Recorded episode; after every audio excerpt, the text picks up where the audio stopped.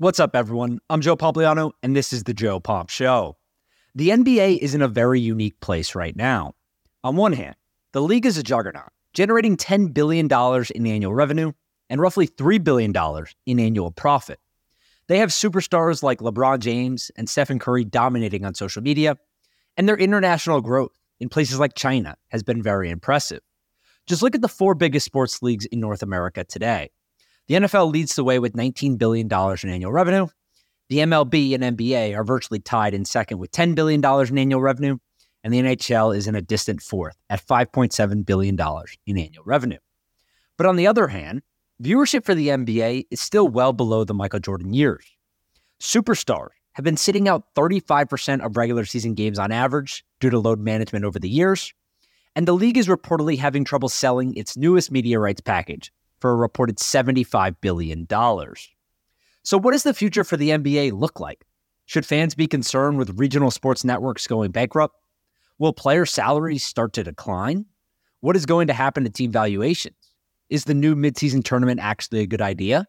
Well, the twenty twenty-three twenty-four N B A season tips off Tuesday night. So today we'll look at the state of the league's business, including its negotiations for a new T V rights package, record-breaking franchise valuations, the league's highest-paid superstars, and more. But I think the most logical place to start is with just an overview of the business of the N B A today. Like I just said, they bring in ten billion dollars in annual revenue with nearly three billion dollars in annual profit. That makes the world's biggest basketball league, the N B A, also one of the world's most profitable sports leagues. You guys already know that the N F L is the most profitable at nineteen billion dollars in annual revenue each year. The N B A, again, has ten. But that's more than the Premier League at seven billion dollars. That's more than La Liga at five point four billion dollars. That's more than Serie A at two point six billion dollars. And it's significantly more than Formula One at two point five billion dollars. Roughly twenty-five percent, or a quarter of this revenue, comes from the league's nine-year, twenty-four billion dollars television rights deal with E S P N and T N T. For those that don't want to do public math, that's two point six billion dollars per year that the N B A is getting paid by those two partners alone, E S P N and T N T, to broadcast their games. The N B A also makes a lot of money on sponsorships. The N B A brought in one point six six billion dollars in sponsorship revenue last season. That was just a slight increase, one point three percent increase year over year from one point six billion dollars. But one point six billion dollars in total sponsorship revenue is obviously a lot of money. And the rest of the ten billion dollars in annual revenue comes from things like merchandise, tickets, and more. So if I had to summarize just what we'll call like the six or seven biggest line items for the N B A, it's ticket sales, obviously. The N B A sold a record twenty-two point two million tickets last year. So twenty-two point two million people attended games last year for the N B A. That was an all-time record. Broadcast rights is obviously the biggest bucket. Like I just said, a quarter of the revenue annually comes from the N B A's twenty-four billion dollars deal with E S P N and T N T. Sponsorships, again, I just told you one point six six billion dollars in sponsorship revenue. But the N B A's biggest deal is with Nike. They do the uniforms and everything else. That licensing deal and that merchandise deal is an eight-year, one billion dollars contract with Nike. Merchandise sales is another thing. Obviously, the jerseys sell a lot for fans. The N B A players get forty-three percent essentially of jersey sale revenue that gets put into a thing called basketball-related income, which we'll go over shortly. Concessions at the games is another big thing. The average price for a hot dog at an N B A arena today is six dollars and ten cents. Obviously, that has increased over the years, but it's still cheaper than you would find at an N F L venue.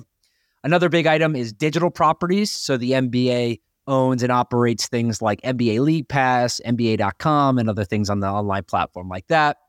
Another big line item that often doesn't get talked about is video games. The N B A has a seven-year, one point one billion dollars deal with N B A two K, which is actually more than the N B A's deal with Nike, right? So I just told you Nike's deal is eight years, one billion dollars. The N B A's deal with N B A two K to do the video game is seven years, one point one billion dollars. So the video game side of things is tremendously big for the N B A from a pure revenue perspective. And the expansion of this N B A revenue stream, the streams that they've been able to build up over the last decade, has had a material impact on team valuations. The average N B A team, according to Forbes, is now worth two point eight six billion dollars. That's a fifteen percent increase from twenty twenty-two. And I don't want to go through all thirty of the N B A teams because there's probably a lot in here that the average listener doesn't care about. But I'll give you the top five and the and the bottom five. Number one most valuable in the N B A, according to Forbes, is the Golden State Warriors at seven billion dollars. Number two is the New York Knicks, who we know you don't have to win in the N B A to have a valuable team with everything that's going on with the real estate with M S G, but also the T V rights with the N B A. They're valued second at six point one billion dollars. Number three is the Los Angeles Lakers at five point nine billion dollars. Number four is the Chicago Bulls, four point one billion dollars.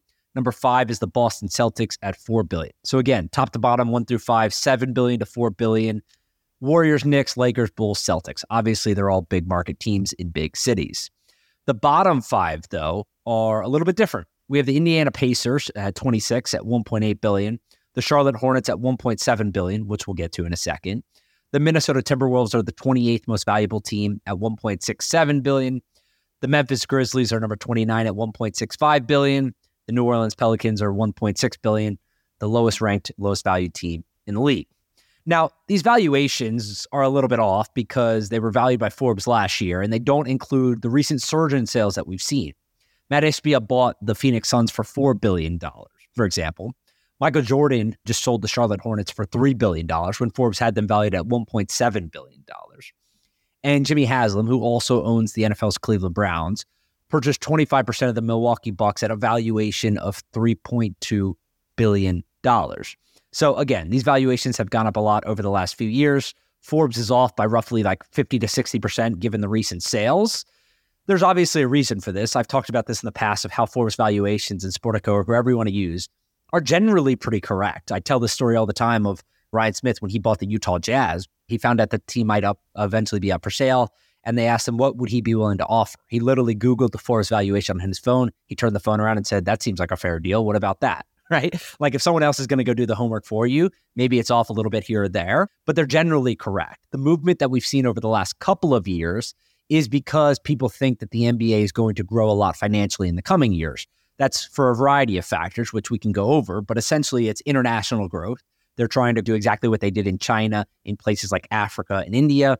They obviously have a new media rights agreement that's going to be coming up here in the next year that people believe could be tripled.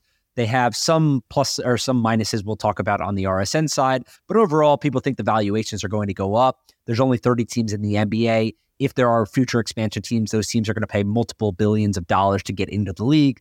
All the other owners will profit from that as well. So we've seen these valuations go up over the last several decades. And I think we're at a point now where people just believe you're never going to lose money on these assets because there's a fixed supply of them and the demand keeps going higher and higher. They're the last thing keeping television bundles alive today. And it's one of the reasons why people like Matt Ishbia or the people that bought the Hornets or Jimmy Haslam or whoever are willing to pay significantly higher than the teams might be valued today on a pure cash flow basis. But that also brings me to another point here, right? Which is one of the, the negatives for the league. And don't get me wrong, there are so many positives for the N B A. I often say that if I had to buy stock in one professional sports league solely based on the goal of capital appreciation over the next decade, it would probably be the N B A for me. That's because they have globally recognized superstars. These guys don't wear helmets. If LeBron goes to China, if Stephen Curry goes to China, if they travel around the world, people know who they are over people like Tom Brady or Patrick Mahomes or Odell Beckham or other people like that, right? So that's one thing that I think is really positive for the N B A. Like I said, they're also deploying the same global playbook that made China a multi-billion dollar market in places like Africa and India, two of the world's most populous areas today. And I think Commissioner Adam Silver, by and large, understands the media landscape better than virtually anyone else in sports today. There's actually a funny story that I also like to tell about Adam Silver, which I think is interesting, and it has a, a point of view on the discussion that we're about to have, which is when YouTube started becoming popular in like the mid two thousands, all the sports leagues and some of the teams too went out and they tried to sue YouTube for copyright infringement, right? They said, you guys shouldn't be putting these videos on your website. You're not paying us for them. And this content is ours. Our marks are ours and you have to go pay us. But when the N B A lawyers suggested this to the N B A commissioner at the time and also the deputy N B A commissioner, who was Adam Silver, Adam Silver specifically and ultimately said, don't sue them. I do not want to go sue YouTube. This is going to become a huge part of our business in the future. This is where the new younger generation of fans is consuming content, and we need to be on that platform if we want to be part of their experience in sports. And that may seem obvious today. Obviously, YouTube is massive. They got purchased by Google. It is one of the most popular, if not the most popular video platform in the world. But ultimately, to understand that as a deputy commissioner at the time, when this was all new, social media really didn't exist in the early two thousands. to have that foresight and understanding that this is going to be a big spot for the youth to engage with different sports leagues and to say, no, we're not going to go on the offensive. We're going to allow them to use our content on their platform without these big copyright cases or infringement ideas or whatever it is. I thought that was incredibly intelligent, and it speaks to the fact of how he eventually became commissioner and how he's doing really well for the business side and the media side of the N B A today. But with all of that said, that doesn't mean that there aren't any negatives. Let's talk about media rights specifically. Not only are regional sports networks across the country missing seven-figure payments and ultimately going to be filing for bankruptcy, but recent reports have come out from multiple news sites across the sports media landscape suggesting that the N B A isn't getting nearly as much interest in a seventy-five billion dollars media rights package. Now, that seventy-five billion dollars media rights package would be three times the current price that the N B A gets today. And that's kind of like almost been like baked in for the last several years, that everyone just assumed the N B A would get seventy-five billion dollars. That's the number they floated around. That's the number that other sports media sites have floated around. Other insiders across the N B A have floated around as being the price. Now, there's a couple factors into this. Local media rights dropping, like I said, and national media rights not going up as much as predicted. When you combine those two factors, that could potentially limit growth for the N B A in the short term. That would have a downstream impact ultimately on things like team valuations, player salaries, and more. But it's not like these things would drop in value. They just wouldn't go up as high and as fast as they have been. But we'll come back to this in a second.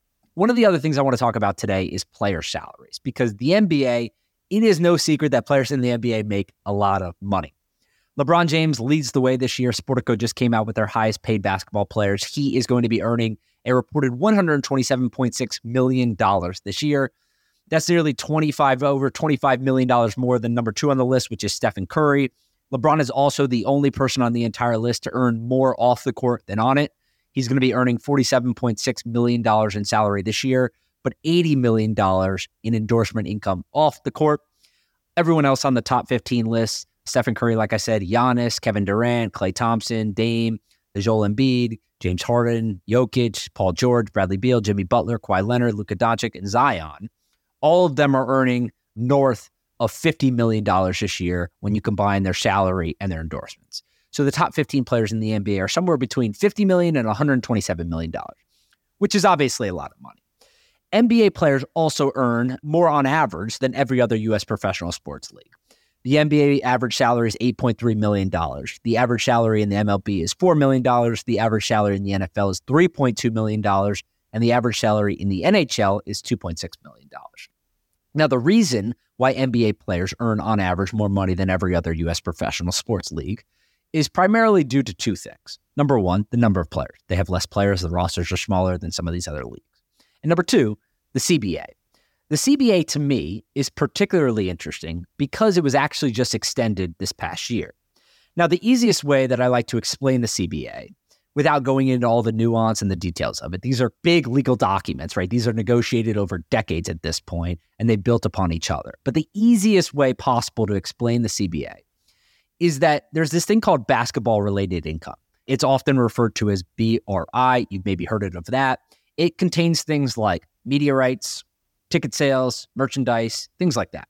All of the money that is generated from those categories, the things that are deemed basketball-related income, is then put into a bucket, right? So take the media rights, throw that in the bucket. Take the ticket sales, throw that in the bucket. Take jersey sales, throw that in the bucket. Take sponsorships, throw that in the bucket. That money that is then in that bucket is split fifty-fifty, with fifty percent, or roughly fifty percent of the money, going toward player salaries, and the other fifty percent going back to the owners. Now, this is important because the N B A Players Association, in their negotiations this past year, was able to secure a few different things. The one that made the biggest headline was that N B A players can now invest in N B A franchises. This was a little bit misleading because they framed it as N B A players can receive equity in teams.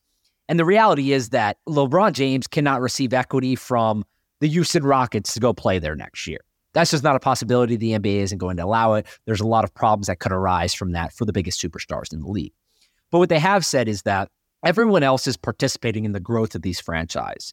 The owners obviously have participated for a long period of time, the commissioner, everyone in and around the league. And don't get me wrong, the players have participated for sure, but they do not own equity in the teams. And if you're the N B A, you're now going to allow private equity funds, sovereign wealth funds, endowments. I mean, Qatar just bought into the parent company of the Washington Wizards. So if all these outsiders, if Harvard University can own equity in an N B A franchise and participate in the upside, why can't the player, right? So that was one of the things that the N B A Players Association got across the line. The N B A players cannot buy directly into a team. They cannot receive the equity for free. They have to pay a market rate, and it's done through a fund that is being opened up through the Players Association. So essentially what can happen is the players can invest in the fund. That fund will buy stakes in individual teams. They will participate in the upside that way. This could be done through other avenues too. Obviously, there's private equity funds that are now doing this too. The N B A players could have invested in that. It's just kind of like a different backwards way to give the N B A Players Association a win. Now, don't get me wrong. There were a couple of other things that went across the line that were helpful. They increased veteran extensions. So contract extensions for veterans can now be up to one hundred forty percent of a player's previous salary. That used to be one hundred twenty percent in the prior C B A. So veterans are going to be ordering a little bit more money. And then one of the other things, too, is that licensing revenue has now been added to basketball-related income, B R I, what we just talked about. So any revenue that the N B A now earns in licensing revenue, they will be putting that into the bucket that we just talked about, and the players will be getting fifty percent of that going forward. But one of the other things, and the last thing that I want to talk about today, because I believe it's the most important thing, is the midseason tournament. And I think the midseason tournament has a bunch of different parts to it. Obviously, this is going to be good from a viewership perspective. The N B A is launching this in-season tournament. For those of you that don't know, all thirty teams are going to be competing in this. The easiest way to think about this is that it is a European soccer-style tournament in the middle of the year. So teams across, obviously, the Premier League, La Liga, Serie A, Bundesliga, whatever, they compete in these different tournaments throughout the year, aside from their, what you would call in the N B A, just the league play. The N B A is now going to be adopting this structure for a tournament during the season, in season. It begins on November thirtieth, or November third, sorry. All thirty teams will be participating. The tournament will be held in Las Vegas, the finals and the, the semifinals and the finals. And the players, on an important note, are going to be taking home cash prizes. So if you're the N B A, how are you going to convince players to take this seriously, not sit out games, and really care about this? One of the ways that they're trying to do it is that every player that makes it out of the group stage is going to be earning at least fifty thousand dollars in cash. If you lose in the quarterfinals, that's when you'll make your fifty K. You made it to the, out of the group stage, but you lose in the quarterfinals. If you lose in the semifinals, you'll make one hundred thousand dollars. If you get second place in the tournament, each player is going to walk away with two hundred thousand dollars. And if you win the championship, each player, every single player on the winning team is going to receive five hundred thousand dollars. Now, look, I don't want to make this seem like that's going to ultimately be the reason why players try. There's fifty players in the N B A that are making over thirty million dollars annually. So a fifty thousand dollars to five hundred thousand dollars check isn't nearly as enticing when you get paid that every two weeks anyways, right? So that's part of it. I do think it helps.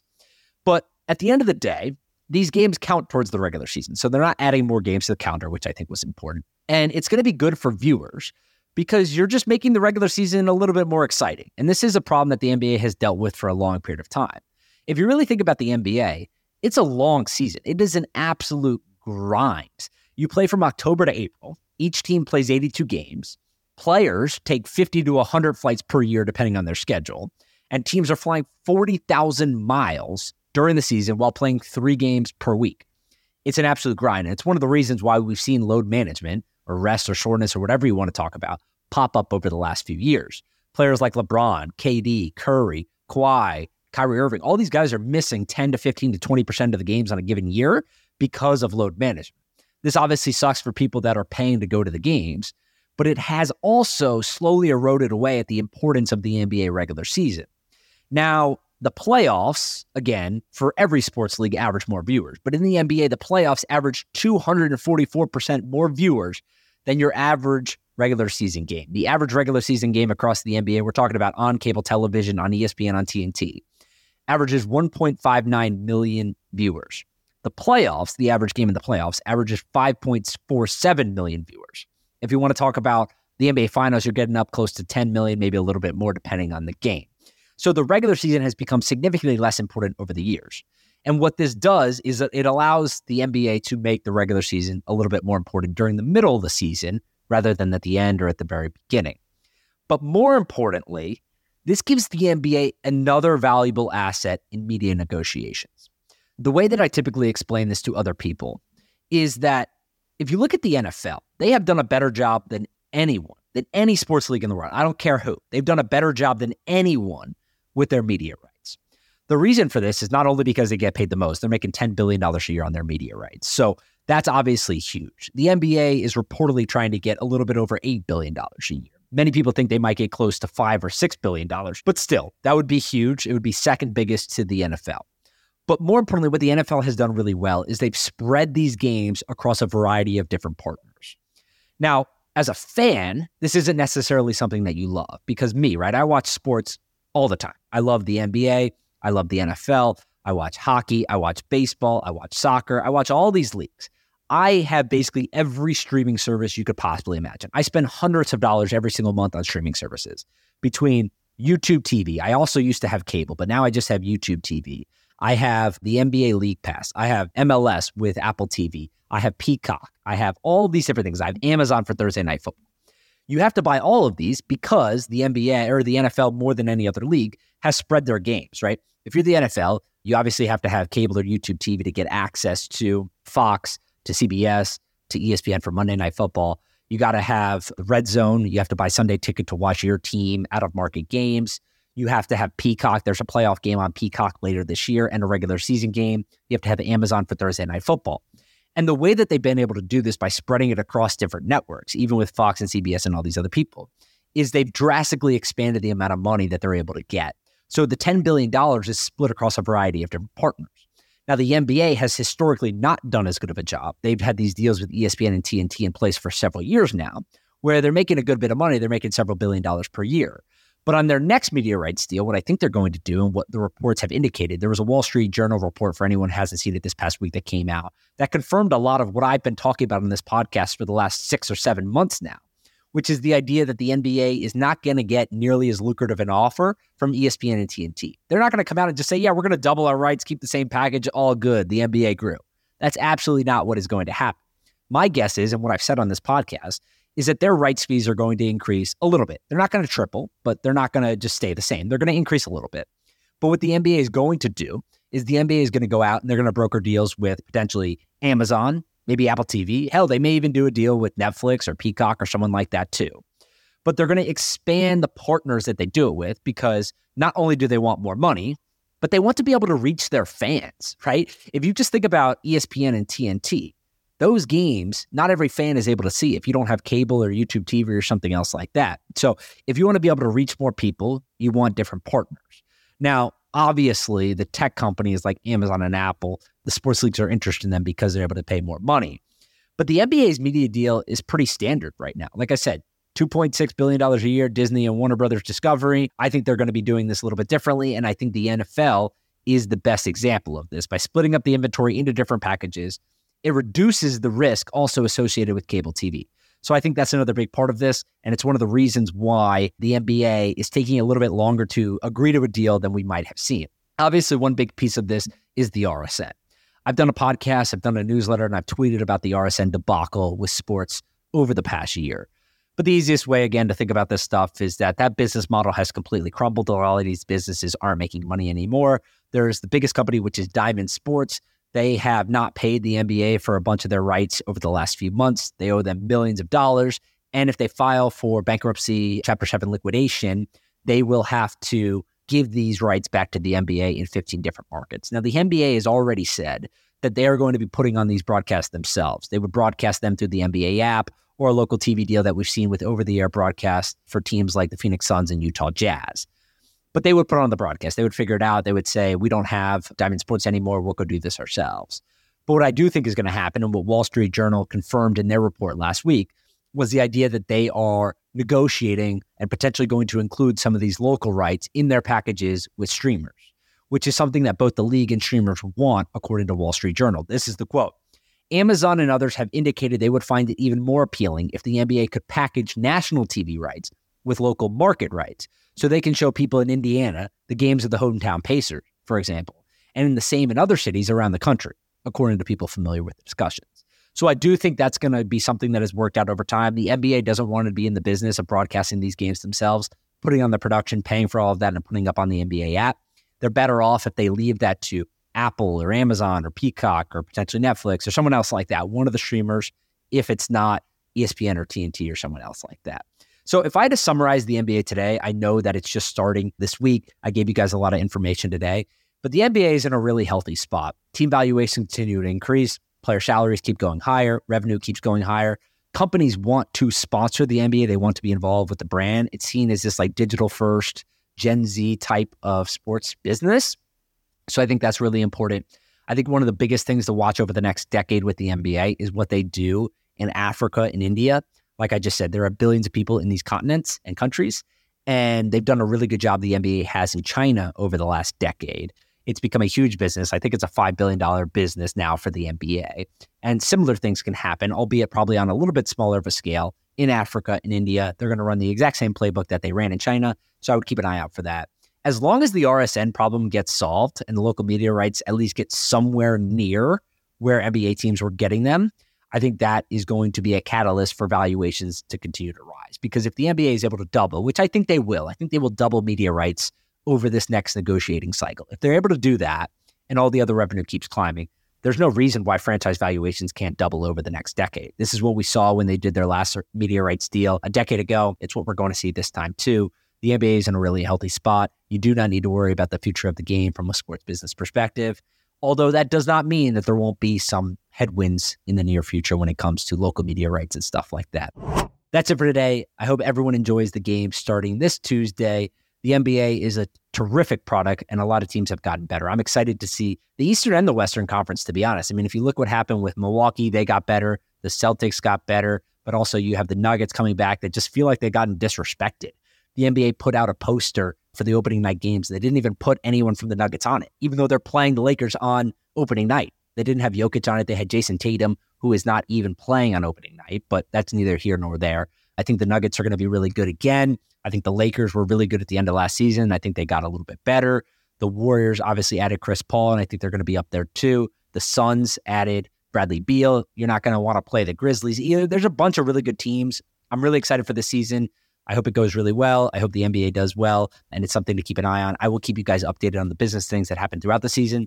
Thank you so much for listening to this podcast. If you enjoyed it, please do me a favor. Just leave a five-star review on Apple or Spotify or wherever listening to it. Let me know what you're enjoying so far, what I could be doing a little bit better. As always, though, thank you. Have a great week, and we'll talk on Wednesday.